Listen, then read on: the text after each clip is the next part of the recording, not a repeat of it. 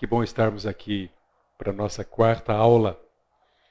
E eu espero que eu consiga chegar pelo, mesmo, pelo menos ao meio do livro. Exatamente onde o, o livro apresenta as núpcias no relacionamento desse casal. Eu não sei quantos de vocês já leram ou já leu C.S. Lewis, o livro Cartas do Inferno. Alguém leu? Muito interessante. Ah, é ficção, mas ele, numa dessas cartas fictícias, ele esclarece a natureza divina do prazer e ressalta uma das mensagens mais importantes do Cântico dos Cânticos. A sexualidade humana é invenção de Deus e não do diabo. O que a gente vê hoje, nem não há dúvida, nós podemos entender que a, a grande intenção, empenho do diabo para desvirtuar aquilo que Deus criou de uma forma tão espetacular para a sua glória e para o nosso deleite, né, para a nossa alegria no contexto do casamento. Então é a invenção de Deus, não é do diabo.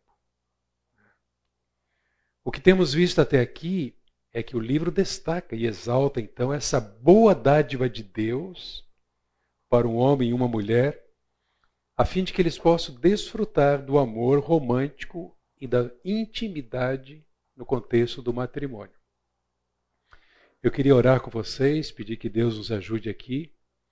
Espero dar uma, uma boa acelerada para a gente tentar jogar para a segunda parte ah, aquilo que é a ênfase, né, o ponto central de todo o livro, ou seja, as núpcias. Pai, leva-nos, leva-nos aqui de uma maneira agradável a Ti, na atitude, no coração, na exposição da Tua palavra, para que o Senhor veja em nós humildade, não soberba, não arrogância, longe de nós, ó Deus, o pensar que conhecemos todas as coisas, que somos capazes, suficientes. Precisamos do Senhor. Obrigado porque o teu Espírito nos dá esse auxílio para discernirmos a tua palavra. Também através de homens que o Senhor tem usado, que ao longo da história tem estudado a fundo a Deus, seja a partir dos textos originais, seja em comentários mais recentes, para nos apoiar, ó Deus, a fim de que a interpretação que fazemos de um texto bíblico ou de um livro da tua palavra seja fiel, seja verdadeira. Mas reconhecemos a necessidade do Senhor, sobretudo, para nos ensinar, para esclarecer as nossas dúvidas e falar ao nosso coração, a fim de que essa obra que um dia o Senhor colocou em nós, ela continue até chegarmos à estatura de Jesus ou até a volta do teu Filho, Senhor Jesus Cristo. Abençoa-nos aqui nesta manhã. Te pedimos isso em nome de Jesus. Amém. Vamos lá. Deixem suas Bíblias abertas no capítulo 2. E se vocês estiveram aqui domingo passado, lembrem-se de que nós paramos no versículo 7 do capítulo 2. E agora nós vamos a partir do versículo 8. Mas deixa eu situá-los. Até aqui, nos versos anteriores, nós vimos o amor do casal se aprofundando através de declarações de amor, monólogos, diálogos, revelando, demonstrando apreciação um pelo outro. Cada um considera o outro único entre tantos. Tanto aparência física é elogiada, é prestigiada, quanto o caráter. E nós vimos isso, que até aqui, aparência física e caráter foram considerados e apreciados. Agora, essa primeira fase, ela terminou, vocês se lembram? Com um apelo às filhas de Jerusalém para que não apressem, não despertem o amor antes das núpcias. Versículo 7. É a segunda vez que aparece o refrão. Né? Vai aparecer na próxima vez, mas após as núpcias, com outro propósito. A fase que nós vamos ver agora ela vai terminar com a mesma estrofe, só que vai ser um apelo às donzelas da corte, às filhas de Jerusalém, logo antes do cortejo matrimonial. Então, o que eu queria dizer para vocês que há uma mudança de cenário. Nós estamos adotando o método de interpretação natural, entendemos que há um todo. Sim, é uma poesia lírica, mas ela foi escrita de uma maneira linear, com começo, com meio, com fim, e não se trata de poesias arbitrárias colocadas sem qualquer conexão entre elas, não. Então o cenário muda. Agora não é mais o conforto do palácio. Ele a levou para lá. Inicialmente ela sentiu-se ameaçada por causa da sua própria pele, seu cabelo descuidado, afinal era uma camponesa que trabalhava nas vinhas da família. Venceu essa barreira por causa do cuidado que ele demonstrou para com ela em protegê-la em exaltá-la, em não esconder o seu namoro com ela, mas tornar isso público. Isso a fez se sentir segura, amparada, guardada, bem cuidada. Agora, não mais o conforto do palácio, mas sim o campo. Ele sai para o campo. E é isso que entendemos aqui. Possivelmente a volta à sua terra natal, ao norte da Palestina. O desejo de estarem juntos, fica muito claro isso aqui, cresceu em intensidade.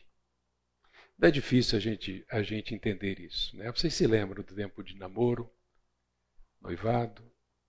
Né? Qualquer hora vaga era uma vaga, era uma hora para querer estar junto um com o outro. Isso é natural, um amor crescente aumenta a intensidade aguardando o dia. Então o desejo de estarem juntos cresceu em intensidade. Agora é primavera. É interessante a associação que a Bíblia faz com a primavera e o amor. Né? Faz todo sentido para nós também. Primavera é época dos brotos, das flores, dos campos alegres, né? ah, de, do despertamento.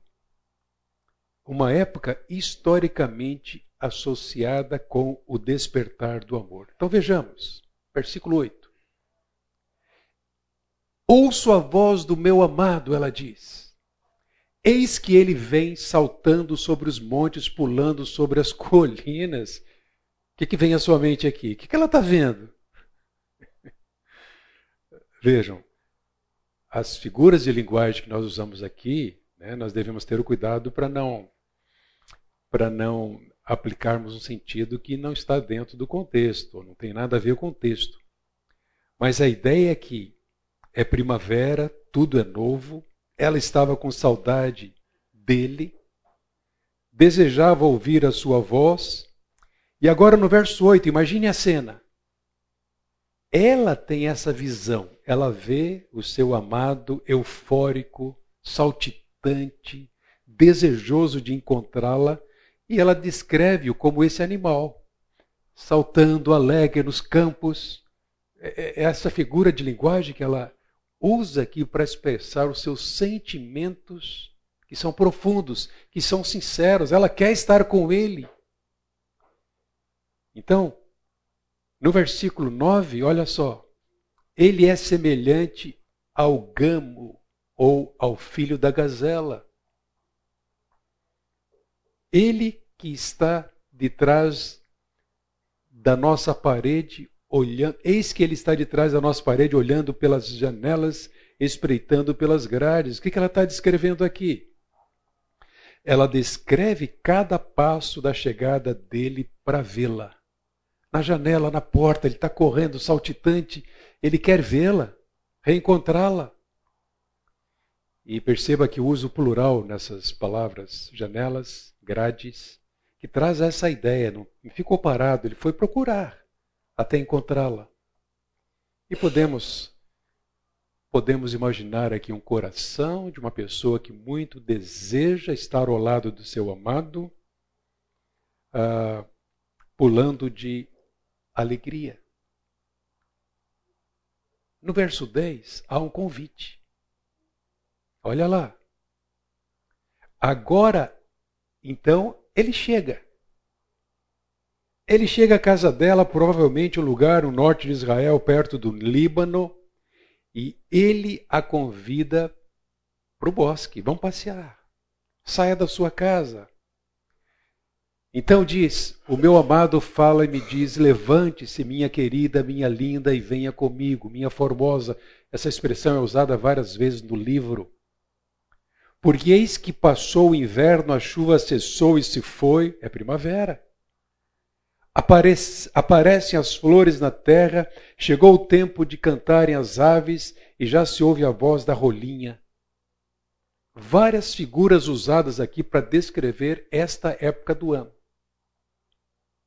O inverno havia cessado. O termo para inverno só aparece aqui em toda a Bíblia e é uma referência no hebraico, uma referência específica ao período março-abril. Agora então ela contempla a primavera, as flores aparecem. Quem vai para Portugal é, nessa época fica encantado porque por qualquer lugar, qualquer estrada, as, as beiras das estradas, os campos estão floridos, totalmente floridos, é aquele encanto natural. Exatamente nessa época da primavera. Ela diz que as aves voltaram a cantar. Possivelmente essas rolinhas eram aves migratórias, e somente nesta época elas vinham. E seu canto começava nessa época. Então ela contempla isso usando essas, essas linguagens, né, essas figuras, para transmitir alegria, energia renovada, simbolizada pela primavera. No verso 13, ela se refere à figueira, uma das, uma das uh, árvores e frutos mais conhecidos nessa cultura, nessa época, nessa região. Agora, possivelmente ela se refere aqui a, a um figo temporã, porque nessa época eles, uh, os brotos estariam saindo. Então, os frutos antigos estavam agora maduros para a colheita e cheiravam muito, o que era extremamente agradável. E ela diz: A figueira começou a dar seus figos e as vinhas em flor exalam seu aroma. Levante-se, minha querida, minha formosa, minha linda, venha comigo, minha pombinha escondida nas fendas dos penhascos, no esconderijo das rochas escarpadas Mostre-me o seu rosto, deixe-me ouvir a sua voz, porque a sua voz é doce e o seu rosto é lindo. A figueira começou a dar frutos e as vinhas exalaram seu aroma ou cheiro agradável. Ele repete o convite aqui: levante-te. Venha comigo. E finalmente no verso 14, notem a insistência. Na verdade, ela, é, essa insistência aqui, ela está em tom de insinuação. Ou, desculpa, persuasão. Ele a persuade para que ela deixe a sua casa para passear com ele. E quando ele diz, mostra-me o teu rosto, a, a, a tradução rosto aqui não é a melhor. Ele quer ver ela por inteiro, não é só o rosto. Ele quer que ela apareça. Né? Ela está um pouco receosa. Essa é ideia da figura entre as rochas. A figura das pombas escondidas entre as rochas. Isso era bastante comum. Mas ela quer, ele quer vê-la, quer que ela se apresente, apareça, e são expressões de um amor intenso que cresce rumo à consumação que vai aparecer no, no centro do livro. Algumas lições aqui, nesse romantismo todo, que a gente pode tirar para nós. Primeiro, é nítido que o desenvolvimento do amor exige tempo. Eles precisam estar juntos. Eles precisam conversar. Nas redes sociais isso não funciona. Né? Conhecer pelo. Como é que é o, o aplicativo? Tinder. Pode até dar certo? Pode. Mas a ideia aqui é que eles se permitem conhecer, eles querem estar juntos, eles conversam muito, eles falam de tudo. E então, o resultado disso é o desenvolvimento natural do amor. Semana passada eu disse, né, que nem pouco tempo, nem muito tempo seria o tempo ideal para que dois jovens, um homem e uma mulher, se conheçam, tendo em vista o casamento. Não começa muito cedo, mas não deixa para tanto tempo depois. Tem que namorar 10 anos para depois casar. As suas implicações. Mas o importante aqui é que se desenvolva esse relacionamento. Para que não seja precipitado, para que seja consciente, para que o compromisso seja apenas o selo, a confirmação daquilo que eles já sabem que querem, já conhecem um ao outro. A segunda lição é que casais precisam cultivar o hábito de conversar em níveis mais profundos. O que seria nível profundo? Nível do coração. Sair daquela, nossa, será que vai chover?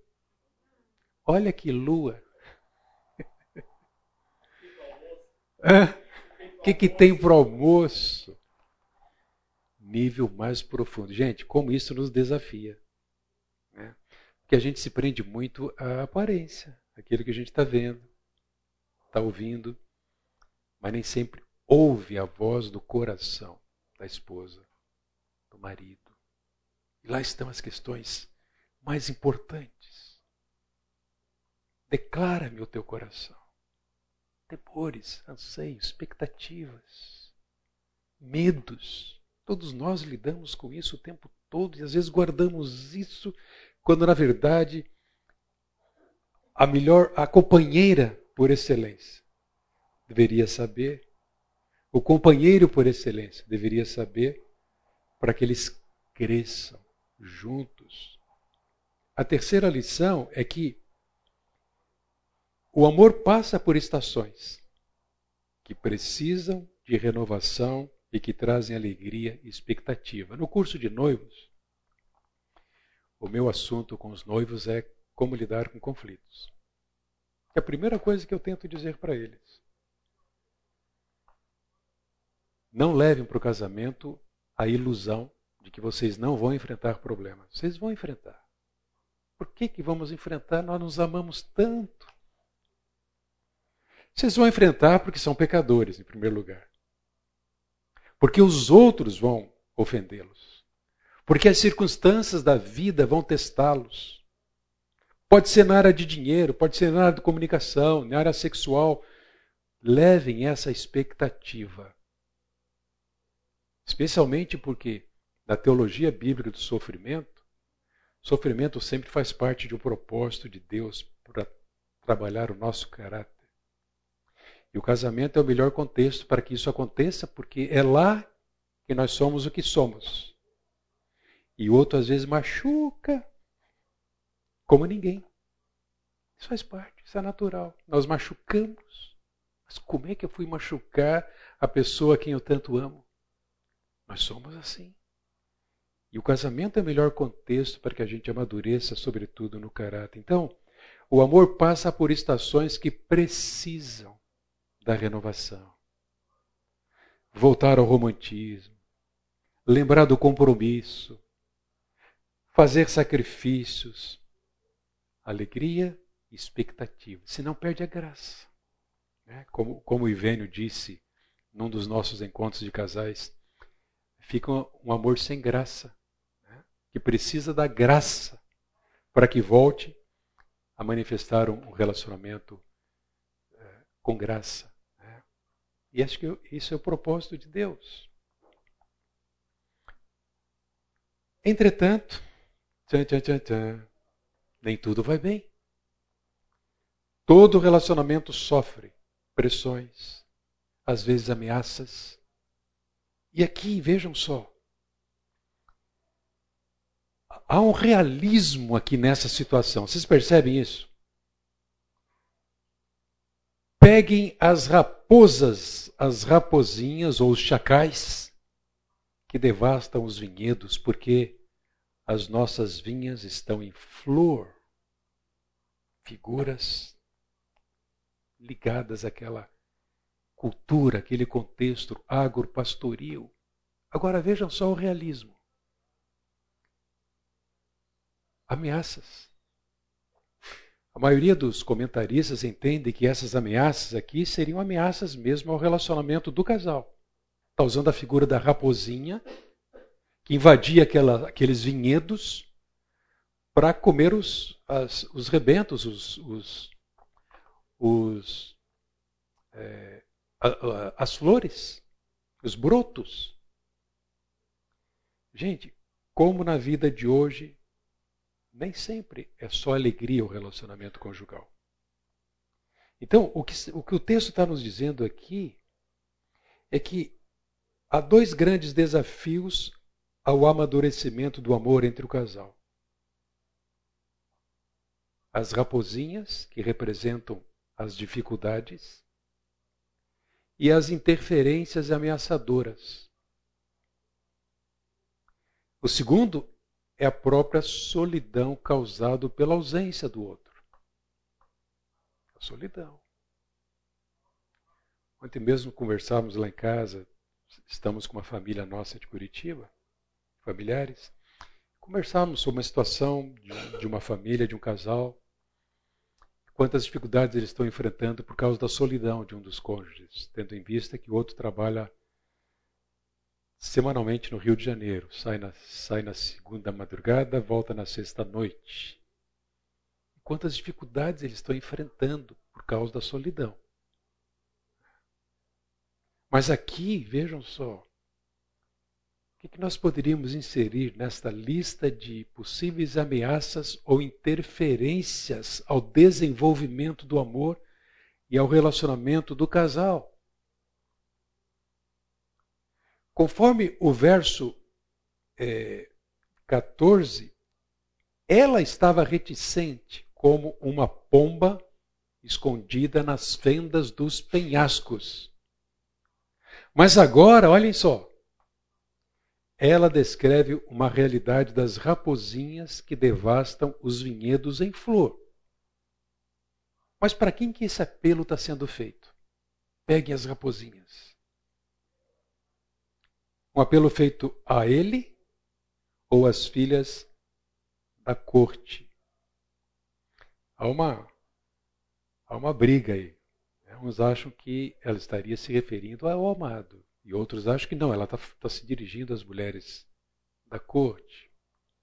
Mas devemos notar aqui o plural apanhai para nós. Essa seria a melhor tradução literal. Então, apanhai para nós. Então, quase todos os comentaristas concordam que as raposinhas representam problemas, são, são ameaças ao relacionamento do casal. Um animal muito comum na Palestina, chacais, raposas. Peguem, plural, apanhem para nós, a ideia do original ele ou as mulheres de Jerusalém. É a primeira menção direta das, da possibilidade de dificuldades entre o casal. É, alguns sugerem que a principal tensão possa ter sido as próprias mulheres da corte, ameaçando o relacionamento. Elas já se intrometeram lá atrás de certa forma, ridicularizando ou pressionando, uh, criticando pelo jeito dela ser, ou pelo medo dela. Então, poderia ser. As ameaças aqui, ou as raposinhas, poderiam ser as donzelas da corte. Peguem as raposas que devastam os vinhedos. Vamos lá. Que problemas podem ameaçar o relacionamento do casal nos nossos dias? Vale a pena nós voltarmos ao início da história, ao início da história. A queda trouxe muitas consequências terríveis. A queda e as investidas de Satanás contribuiu para macular a imagem de Deus refletida no homem, na mulher e no casal. Então nós vemos o que? Gênesis 3. Subversão dos papéis. A briga começou lá. A vergonha da nudez. E é interessante, hoje a nudez está sendo exposta.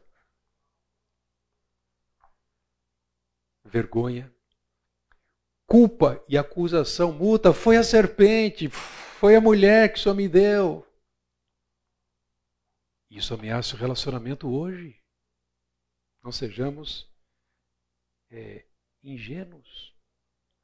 Conflitos conjugais, as próprias consequências, né? cada um por si. O teu, o teu direito será para o teu marido, ele te governará. A mulher não aceita isso. Só o Senhor Jesus Cristo é capaz de mudar essa atitude de um coração que, por causa da queda, não aceita se sujeitar à liderança do homem. É bem verdade. E o homem tem usurpado seu papel.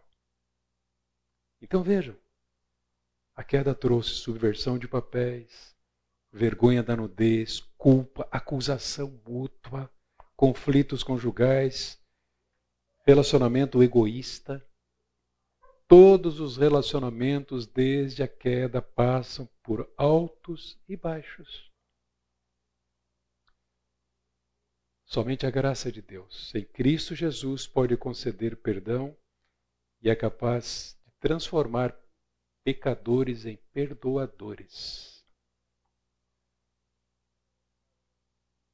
Qual a solução? Tomando o livro. Vejam. Diante dessas ameaças, a exclusividade do amor e a renovação do compromisso foi o que aconteceu para que o relacionamento fosse reaquecido estimulado, crescesse. Antes ela pede socorro, socorro, afastem as raposinhas, as ameaças. Agora aqui, olha só, ela dá alguns passos para resolver o problema. Quais são? O meu amado é meu, eu sou dele. Opa! Essa declaração vai mudar depois do casamento.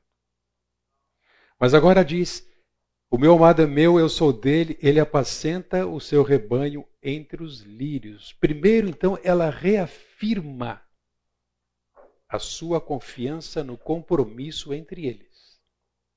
Ela não está olhando para mais ninguém e nem ele. É. Aqueles que começam a namorar e namoram uma, duas, três, quatro, pessoas de uma vez para ver qual que vai dar certo, se enganam.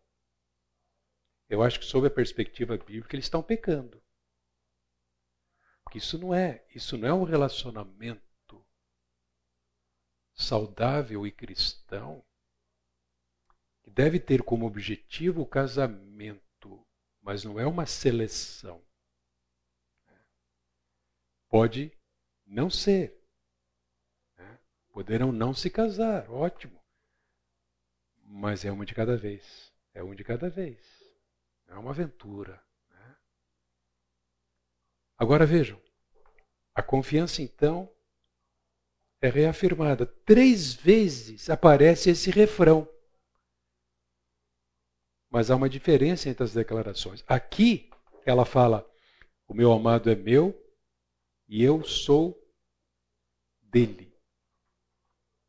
Ela fala então que possui o seu amado e que ela pertence a ele. Mas lá na frente, depois das núpcias, a declaração é outra. Quer ver? Abre lá, capítulo 6, versículo 3. Alguém pode ler? Qual é a mudança que aconteceu?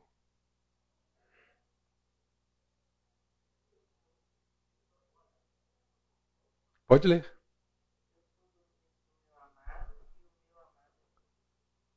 Percebe a mudança? Eu sou do meu amado e o meu amado é meu. Uma inversão. Depois das núpcias, essa vai ser a declaração. No capítulo 7, versículo 10, há uma forma modificada, que diz assim: Eu sou do meu amado e ele tem saudades de mim. Então, o que nós devemos notar aqui? Uma progressão do relacionamento. Um relacionamento cada vez mais centrado no outro e não em si mesmo. Este é o relacionamento que Deus espera ver em nós. Considerar o outro superior, nada por partidarismo ou vaidade, olhar para as necessidades do outro. Há uma progressão aqui, é o compromisso que os mantém firmes. E, gente, é o compromisso do casal que vence os, os, as dificuldades, as ameaças. Não é o sentimento, nem as circunstâncias, mas o compromisso de exclusividade um ao outro. Surge então um novo desafio. Percebe? Altos e baixos, altos e baixos. Desenvolvimento do amor. Compromisso cada vez mais forte. Alguns comentaristas dizem que o que ela declara aqui foi um sonho. Então, nesse sonho encantado, ela manifesta aquilo que está dentro do seu próprio coração. Vejam. De noite. Olha só a crescente intimidade do casal. De noite, na minha cama, busquei o amado de minha alma, busquei-o, mas não o achei. Cadê? Não está. É o sonho dela. Quatro vezes no livro ela se refere a ele como aquele que minha alma ama, ou amado da minha alma. Os que entendem o livro apenas como poesias sem desenvolvimento linear, eles dizem que isso aqui já é experiência de casal casado. Outros contra a unidade do livro e também contra a unidade do ensino bíblico, a teologia bíblica da sexualidade, eles dizem que, opa, o casal está tendo relação antes do casamento.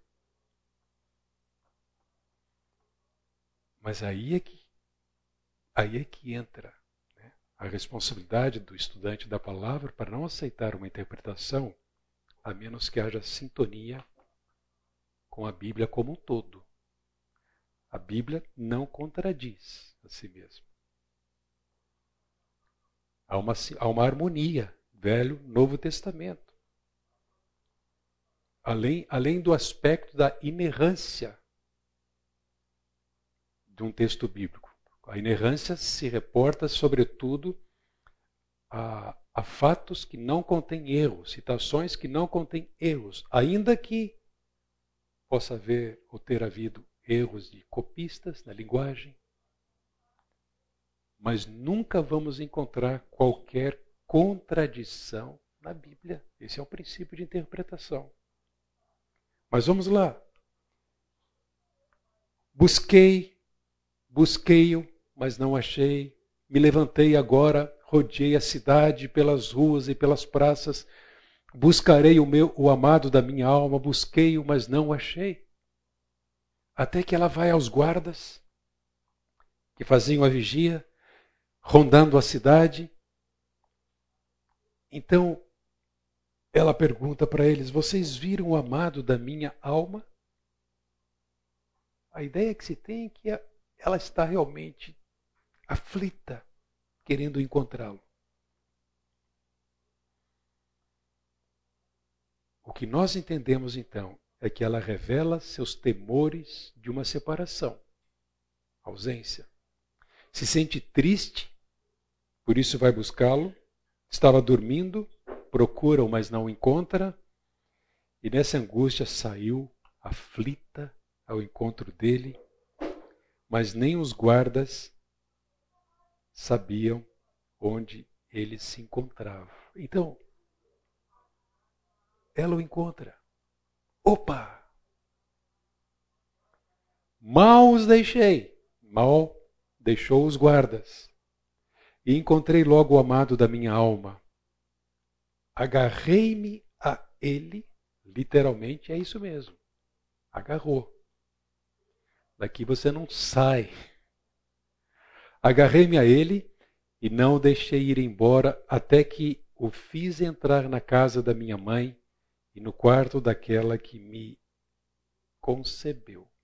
Quando ela o encontra, o relacionamento se aprofunda ainda mais. Ela o leva ao lugar mais seguro que conhecia o quarto onde ela havia nascido. Havia sido concebida. Há uma referência lá em Gênesis 24, se retratando a Isaac e Rebeca, que usa a mesma expressão, a ideia de um quarto interior, lugar seguro, recluso. Mas vejam, a ênfase aqui dessas declarações está na unidade e convivência da família. O lugar onde a vida dela começou. Então, da solidão agora para um lugar seguro, um lugar que a fazia sentir-se segura. Após um período de dificuldades, raposinhas, ameaças, o casal sempre precisará renovar seu compromisso e sentar junto e conversar. Se casado, juntar-se novamente. Mas aí surge, como antes, um apelo à paciência, percebem? O verdadeiro amor sabe esperar e é exclusivo, é a tônica do livro. E aqui, mais uma vez, o refrão marca uma divisão de estrofes no cântico. O apelo dela vem logo após o desejo intenso pela consumação do relacionamento, só que não é hora, não chegou o momento. Então lá está. Filhas de Jerusalém, Jurem pelas gazelas e pelas corças selvagens que vocês não acordarão nem despertarão o amor até que este o queira. O pedido aqui é por força para resistir à tentação de consumar o relacionamento antes da hora. E o que virá agora nos próximos versos vai caminhar na direção da consumação da relação íntima do casal. Como já vimos, três vezes em momentos de intensa paixão, ela exorta as amigas sobre a natureza do amor verdadeiro. O amor verdadeiro sabe esperar. Oswaldo, eu penso, eu não tinha, você falou, eu não tinha pensado nisso antes, mas do versículo do, do 3.1 que você coloca ali, ela entende que é um sonho que ela estava procurando no amado, até o verso 5 que você acabou de ler, até o 4 precisamente, é, faz parte desse mesmo sonho. Porque eu não consigo, se é sonho no versículo 2, quando ela sai na madrugada, encontra a guarda, sai pela cidade, encontra ele de repente. Sim. Então, para mim é continuar, quer dizer, seguindo esse raciocínio, é exatamente uma situação do sonho combina com ela. Ela acorda, não, ela está sonhando e é apaixonada. É possível. Então, não acorde o amor até que chiqueire. Então, até, opa, ela, ela acorda e fala, opa, o meu sonho é sonho, então eu não vou acordar o amor até que chiqueire. Acho que tem mais lógica do que simplesmente. É, mas a, a, a, veja aqui. Esse refrão é a tônica de todo o livro. Né? A Aparece antes, agora e depois. E só aqui vem logo após o sonho. Pode ter associação, perfeitamente. De qualquer forma, a mensagem é a mesma. Vamos esperar, não me deixa consumar sem que o amor o queira, sem, sem que chegue o devido momento. E por que, que deve esperar? Deve esperar para que possa desfrutar plenamente das delícias que Deus planejou para o casal. Vou deixar claro, hein, gente? Casal, homem e mulher. Existe outro casal para Deus. Né? Essas delícias é para o casal, homem e mulher, conforme Deus planejou, dentro do propósito maior para a sua glória. Então, a ênfase aqui nesta parte, segundo Carlos Oswaldo, o, o impulso, forte impulso do amor deve ser restringido até seu tempo apropriado de desfrute. Algumas lições. Há fases de amadurecimento do amor que exigem que o casal dedique tempo juntos e busque ocasionalmente a renovação. O prazer de ouvir a voz do outro precisa ser cultivado no relacionamento do casal. Todos os relacionamentos passam por altos e baixos. Não, não tenhamos nenhuma ilusão. Né? O perdão deve ser cultivado e praticado no relacionamento conjugal. E a reafirmação do compromisso de exclusividade é fundamental para a resolução de conflitos no casamento. Aconteça o que acontecer.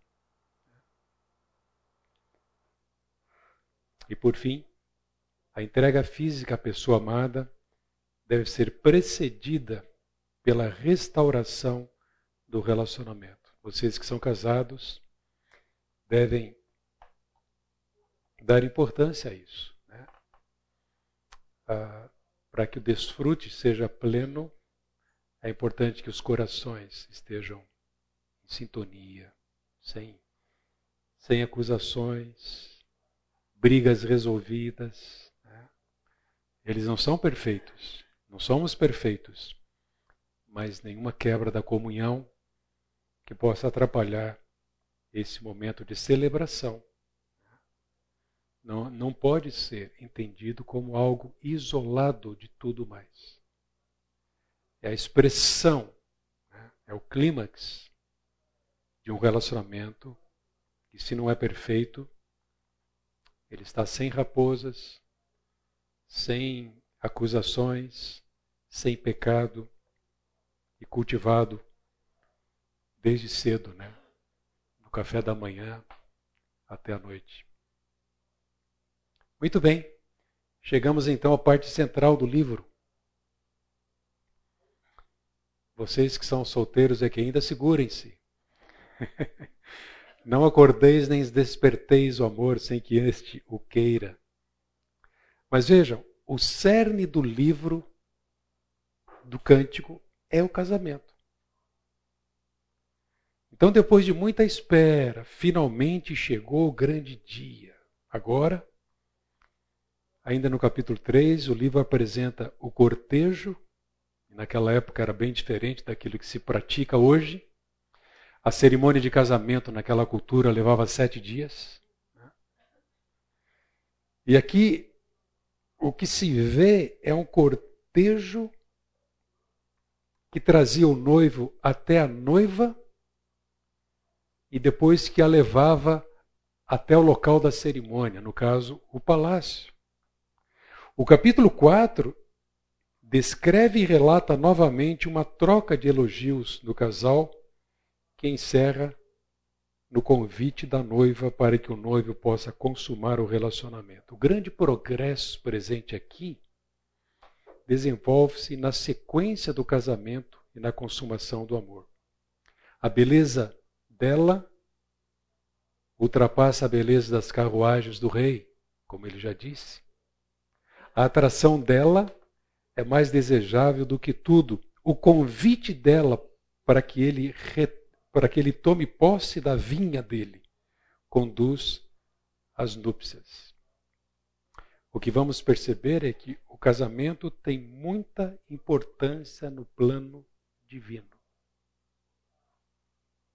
E a presença deste livro no meio da Bíblia né, justifica-se perfeitamente pelo fato do propósito de Deus ao criar o homem e mulher e o casamento unindo-os em uma só carne.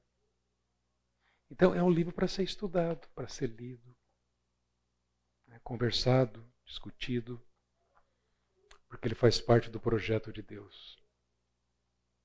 Mas vamos lá. Para quem vai casar, olha aí, ó, algumas dicas. Cerimônia. O que é aquilo que vem subindo no deserto como colunas de fumaça? É ela quem está vendo. Perfumado de mirra, de incenso, de todos os tipos de pós aromáticos do mercador. Que fortuna ele gastou aqui. Os melhores perfumes da Índia, de outros lugares. É a liteira ou a carruagem de Salomão. Vem escoltada por 60 valentes Olha aí os padrinhos. 60 valentes dos melhores, valentes de Israel, todos sabem manejar bem a espada e são treinados para a guerra. Cada um leva a espada na cintura por causa dos temores noturnos. O que, é que vocês captam aqui? Senão requinte, pompa e circunstância. O requinte que ele preparou para buscar a noiva. Não poupou esforço grana para agradá-la. Então ela chama atenção para o cortejo. Na verdade, ela está encantada. Olha o que ele fez para mim ou por mim. Liteira, 60 padrinhos. Essa liteira não se sabe exatamente se ela possuía já rodas, mas certamente ela era também carregada por esses 60 valentes bem treinados, que também, também, uma vez que uma região ao norte, sob riscos, precisaria trazer a proteção, a segurança. Uh, esse é um princípio que aparece no Novo Testamento, quando Paulo descreve o papel do marido, que cuida, que alimenta, que protege. E também Pedro, que ensina que o marido deve tratar e cuidar da esposa como parte mais frágil. Infelizmente, hoje, o que nós vemos é uma inversão dos papéis, um descuido de todo esse cuidado e segurança. O rei Salomão mandou fazer um palanquim de madeira do Líbano. Agora ela está tá olhando para o material da carruagem. As colunas eram de prata, o encosto de ouro, o assento de púrpura, e o interior foi enfeitado com carinho pelas mulheres de Jerusalém. Aqui o texto está descrevendo todo o luxo, toda a riqueza da limusine. Capricho. Que levaria os noivos até o palácio ela está radiante. Agora ela chama a atenção das mulheres, das filhas de Jerusalém, possivelmente as suas as amigas que estavam cuidando dela. Fazendo a maquiagem, cuidando do cabelo, né, colocando o vestido. Ela diz: Saiam, ó filhas de Sião, venham ver o rei Salomão com a coroa com que sua mãe o coroou no dia do seu casamento, no dia da alegria do seu coração. Pela segunda vez, ela convida essas atendentes a observar o espetáculo que o noivo preparou. Momento de alegria, não somente para o casal, mas para todos aqueles que estavam presenciando a cerimônia. E esse amor se transformou numa fonte da qual todos poderiam experimentar da sua alegria. Isso é casamento, uma celebração. Amigos, parentes, venham celebrar conosco, se sintam alegres com a nossa celebração, a celebração do nosso amor, que está sendo selado, que está sendo declarado, que está sendo testemunhado. Eu penso muito naquilo que Deus projetou né, para nós como filhos e como casais. Ele quer espelhar, espalhar a sua glória através do nosso casamento. É o propósito maior dele. Né? É só para o nosso deleite e conforto, multiplicação da espécie, mas para que espelhemos, propaguemos a sua própria glória, que outros vejam a beleza de Cristo em nós. Esse é o desejo de Deus. Que todo romance com amor verdadeiro seja a fonte da qual outros possam beber. É como se olhassem para nós e dissesse: puxa, como é possível nesses dias? E olhassem para Cristo. É a única possibilidade para resolvermos as questões do pecado, disputas, inversão de papéis, relacionamentos egoístas. Este é o desejo de Deus para nós, que as nossas vidas, nosso romance, com amor verdadeiro, seja a fonte da qual outros possam beber e serem atraídas para Cristo. A festa de casamento é uma celebração, não é outra coisa. Né? Não é para o inglês ver, não é para satisfazer a indústria do casamento. É uma celebração que deve ser curtida da melhor maneira pelos noivos, seus familiares, seus convidados diante de Deus. Como é que esse amor se expressa? A partir do versículo 1 do capítulo 4, é, um, destaque aqui: o texto não fala da festa em si como eu disse, a festa que durava sete dias, apresenta a celebração da união do casal. Embora fale, ela fale duas vezes mais do que ele, nada, nada normal, né? Aqui é ele quem assume a liderança e fala muito mais do que ela. Primeiro, o que, que ele faz? Elogia novamente a beleza dela. Depois, a convida para deixar a casa.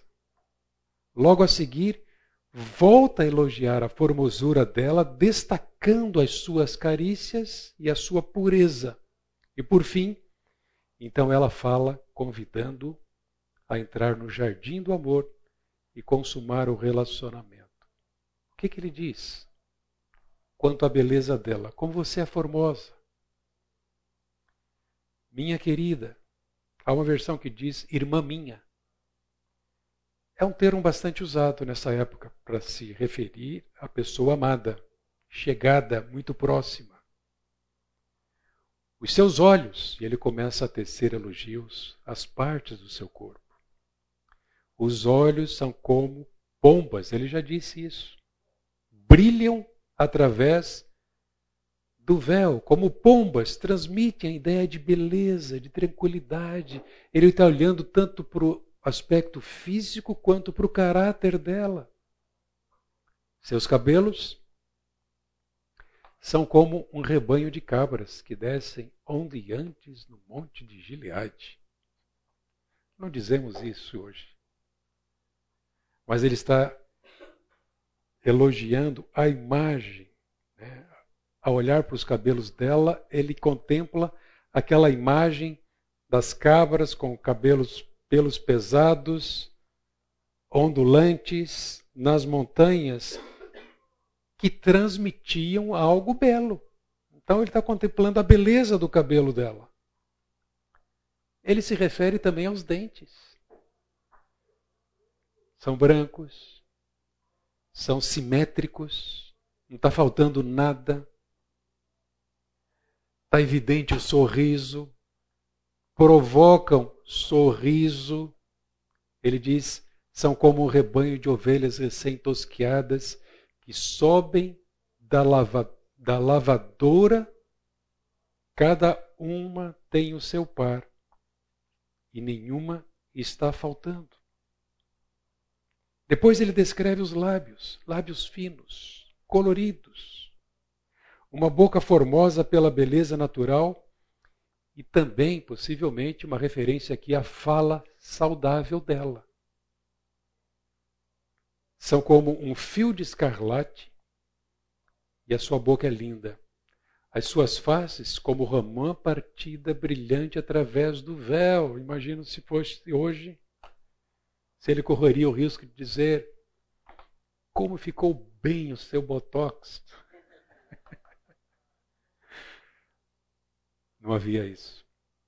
É espontâneo, é natural, é sincero, mas usa palavras bem rebuscadas, cuidadosas, para tocar o coração dessa mulher.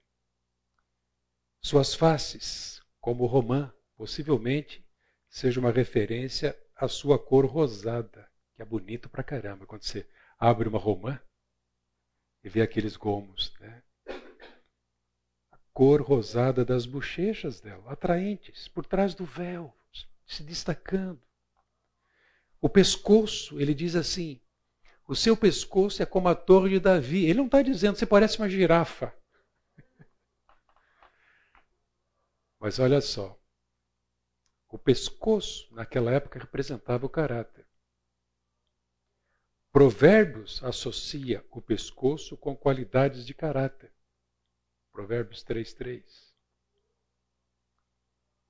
Então ele ficava impressionado não apenas pela beleza da aparência dela, mas também pelo seu caráter. A imagem que se tem aqui é de esplendor e glória, talvez como o colar dela com uma, uma pedra pingente especial se destacando dentre tantas outras, lembrando esse complexo de armas mostrados em triunfo lá na Torre de Davi. Se destaca, salta aos olhos. Edificada para arsenal, mil escudos pendem dela, todos escudos de soldados valentes. Ele está apertando.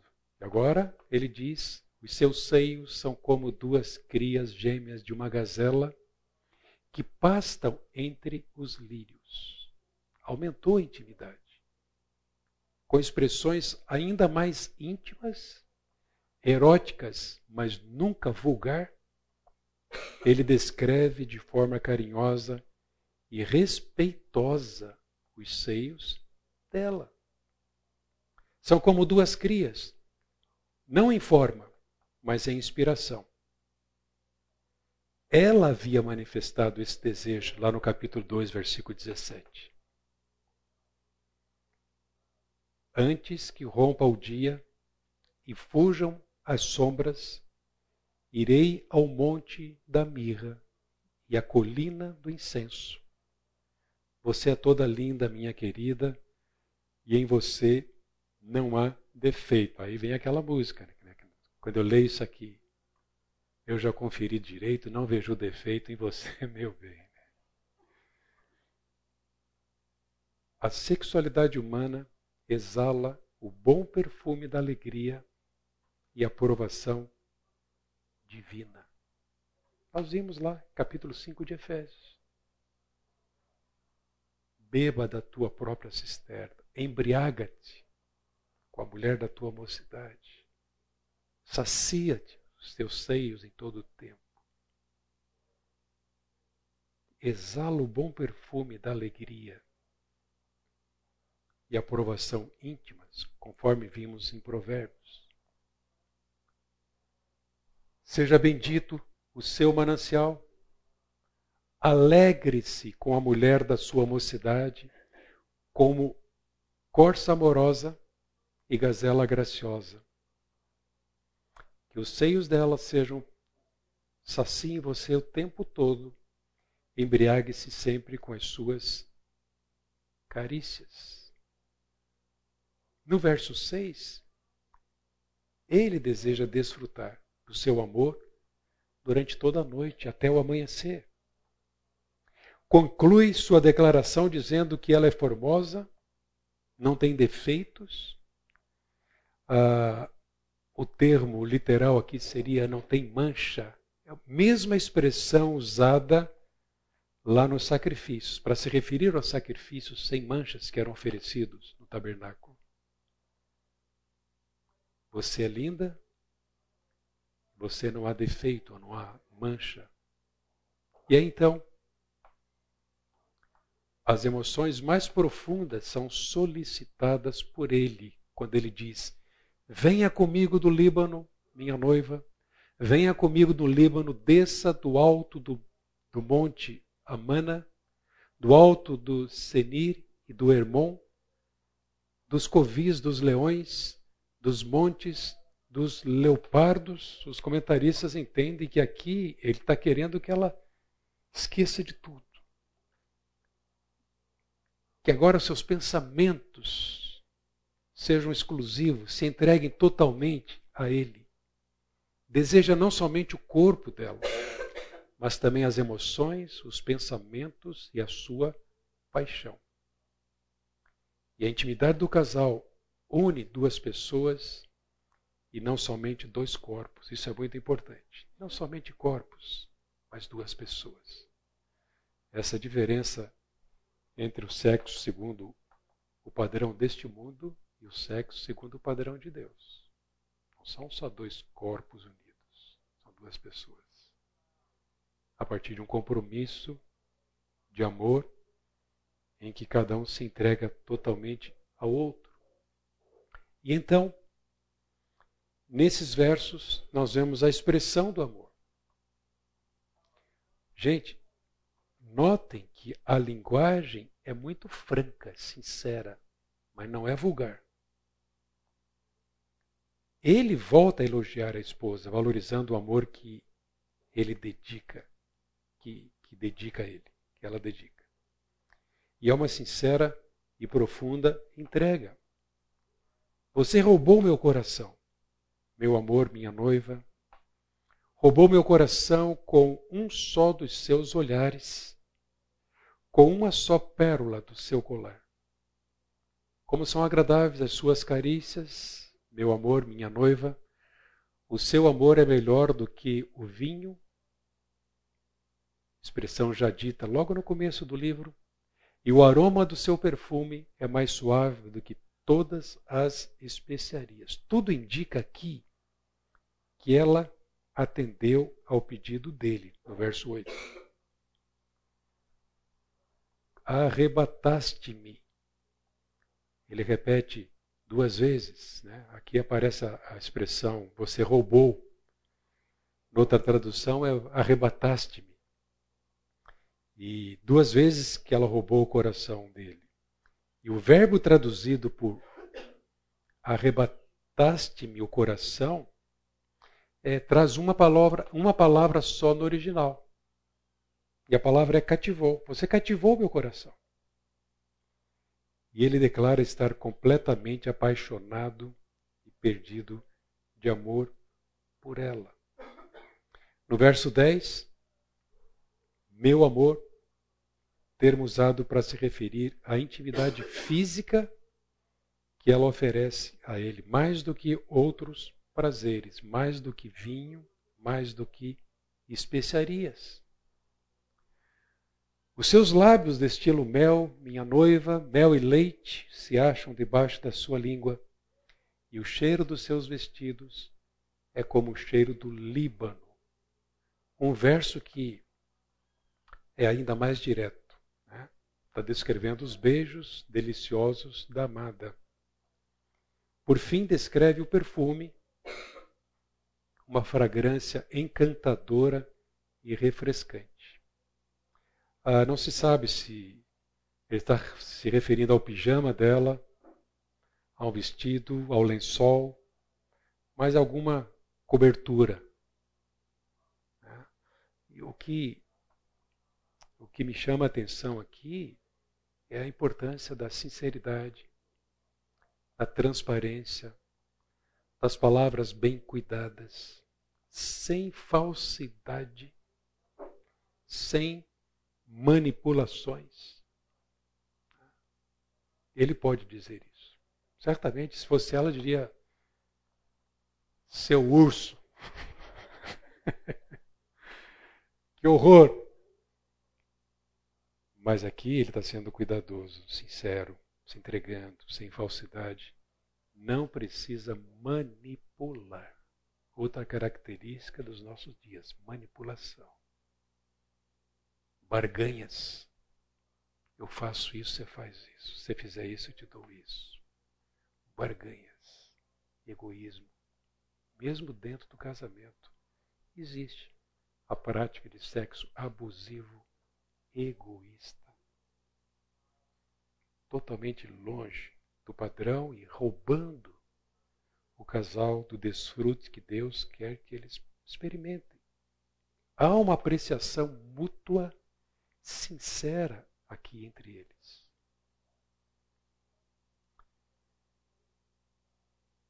Elogia a beleza e a pureza dela. São elementos importantes, porque ele continua agora elogiando a beleza mas não só a beleza, agora ele elogia também a pureza dessa mulher. Ah, ele, ele, de certa forma, ele está fazendo referência ao fato dela ter se conservado virgem. Então ele usa alguns eufemismos para descrever o prazer sexual, como em Provérbios. Veja, meu amor, minha noiva, você é um jardim fechado. Figura muito usada manancial recluso, fonte selada. São expressões fortes, eróticas, mas com pureza e beleza. Os seus renovos são um pomar de romãs, como frutos excelentes, renas com nardos, nardo e açafrão, cálamo, cinamomo, com todo tipo de árvores de incenso, mirra, aloés, com todas as principais especiarias. O tema jardim aparece várias vezes aqui. Jardim fechado, a ideia da virgindade, sugerindo o contexto de, de deleite, satisfação da sede que ele tinha, refrigério. Fonte selada seria a marca dessa propriedade particular. O meu amado é meu, eu sou dele, eu sou do meu amado, ele é meu. E continua a metáfora no verso 13 e 14, descrevendo a beleza dos frutos suculentos e deliciosos produzidos nele, bem como a fragrância agradável do jardim que produz, referindo-se a ele. E então no 15, você é fonte dos jardins, poço de águas vivas que correm do Líbano, abundância, grande alcance. Ele diz que ela é fonte, poço de águas. Para ele, ela é capaz de satisfazer sua sede com as fontes inesgotáveis do seu amor. E ela se reservou para ele e agora se entregou completamente ou totalmente a ele. Vamos relembrar aqui alguns pontos e princípios. A mulher se sente segura pelo fato de saber que ele, que ela satisfaz plenamente seu marido. Eu, eu, eu creio que alguns de nós podem ter dificuldades porque não conversam sobre isso. O que convém, o que não convém, o que é bom, o que não é bom. Pode melhorar, o que não pode. E é importante abrir o jogo, conversar. O objetivo é satisfazer da melhor maneira o outro nessa entrega e também ser correspondido. Segundo, é evidente, a intimidade sexual é somente para os casados. E graças a Deus que em Sua graça pode, como eu disse, nos redimir de pecados no passado cometidos antes do matrimônio. para que o casamento possa plenamente desfrutar do propósito para o qual Deus o estabeleceu. Terceiro, a noite de núpcias é só o começo. Nenhum de nós vai para a noite de núpcias com experiência, sabendo suprir plenamente. É o começo de um processo de aperfeiçoamento, de crescimento. O amor vai desenvolver, altos e baixos vão surgir e eles vão poder amadurecer, podendo atender todas as expectativas um do outro. Então, a noite de núpcias é somente o começo. E para muitos não é a melhor noite. Por algumas razões, temores, insegurança, faz parte. O importante é o compromisso perante Deus e a disposição para aprender, para crescer com seu auxílio. Espera-se que principalmente nós, homens, façamos elogios. A primeira noite é fundamental. É natural que a mulher tenha mais receios do que o, homem. Mas não só na primeira noite. Isso precisa ser cultivado. Eu preciso cultivar isso. Com elogios. Não preciso usar essas figuras de linguagem. Vou usar outras mais apropriadas. Aliás, qual é a linguagem que a sua esposa gosta de ouvir? Expressões de carinho, declarações do seu amor, presentes. Ela tem uma linguagem própria. Tenta captar isso e alimentar. Espera-se principalmente nós homens façamos isso. Então, o casamento, as núpcias são consumadas. Finalmente ela fala. E ao falar, ela personifica os ventos e os chama para espalhar o aroma do seu amor, para que seu amado seja guiado para dentro do seu jardim. Desperte vento norte e venha vento sul. Ela se refere ao vento ou ventos do norte e do sul porque eram os ventos refrescantes. Novamente, meu jardim, seu jardim. É o momento da entrega. Um seria finalmente do outro. Ela chama o amado para entrar no jardim e desfrutar das delícias sexuais que ela oferece. Momento de pura beleza. Como Deus fez. Momento de beleza, pureza e deleite que Deus reserva para nós. Que o meu amado venha e o seu jardim, ao seu jardim e coma dos seus frutos excelentes. E então ele diz, primeiro verso do capítulo 5, já entrei no meu jardim, meu amor, minha noiva. Colhi a minha mirra com as especiarias, comi o meu favo com mel. Bebi o meu vinho com o leite. Comam e bebam, meus amigos, até ficarem embriagados de amor. Opa! Parece uma voz misteriosa aqui. Diz: comam e bebam. A maioria concorda que este verso deveria, na verdade, ser o último verso do capítulo 4 e não o primeiro do capítulo 5. Que a partir daqui ele vai entrar noutra sessão. Mas ele testemunha que já entrou no jardim e desfrutou de tudo o que podia e que lhe fora reservado e oferecido. Estava plenamente satisfeito. Desfrutou dos seus aromas, frutos, vinho, leite. E essa voz aí, misteriosa, é a última que fala. Mas quem é que fala? Há uma, uma boa discussão em torno disso aqui.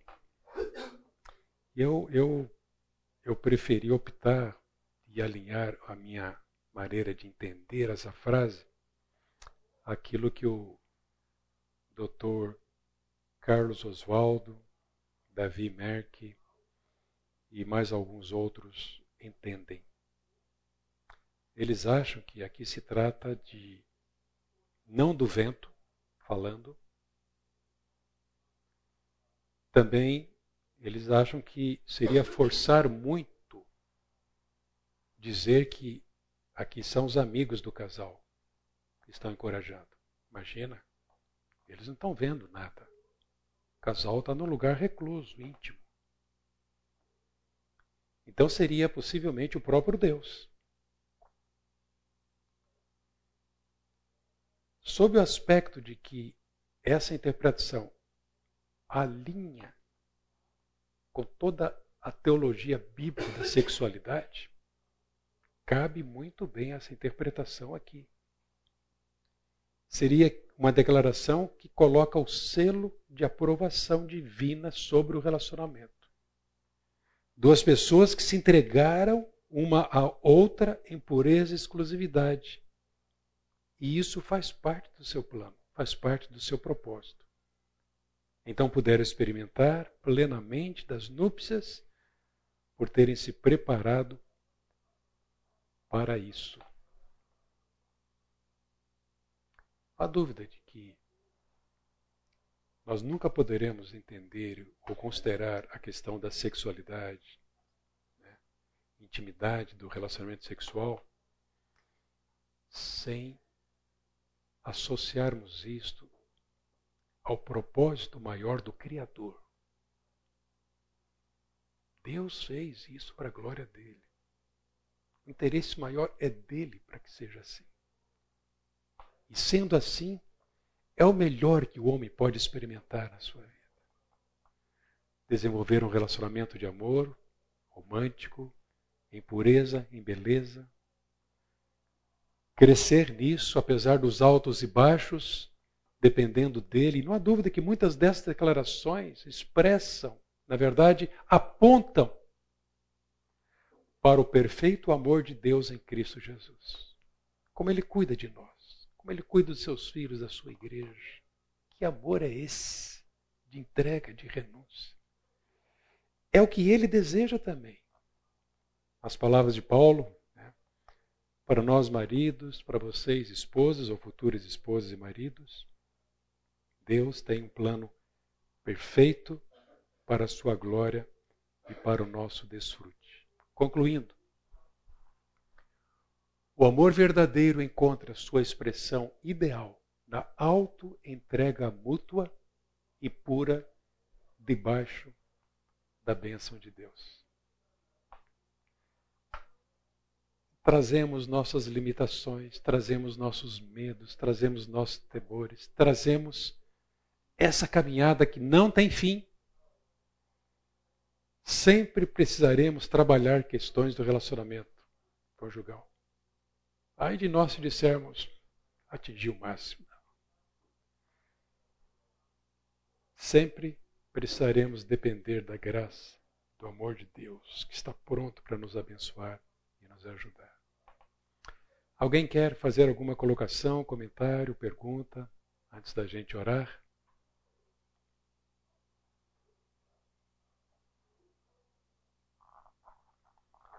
Vocês vão almoçar antes?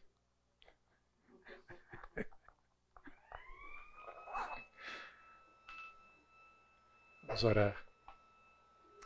Pai, ajuda que cada marido, cada esposa, futuro marido, futura esposa, aceitar de bom grado e com boa disposição e humildade de coração essas verdades bíblicas. Para que desfrutem, ó Deus, intensamente desse teu plano, desse teu propósito. Que cada um de nós, ó Deus, reconheça a necessidade diária que temos do Senhor para não sermos como maridos ou esposas egoístas, soberbos, desatentos, não focando o coração do outro. Ó oh Deus, que sejamos também encorajadores, apreciadores das virtudes, da beleza. Que saibamos, principalmente nós homens, declarar o nosso amor em palavras bonitas, encorajadoras, bem pensadas. Ó oh Deus, ajuda-nos. Abençoa nossas vidas, nossos casamentos. Clamamos isso. Em nome de Jesus. Amém.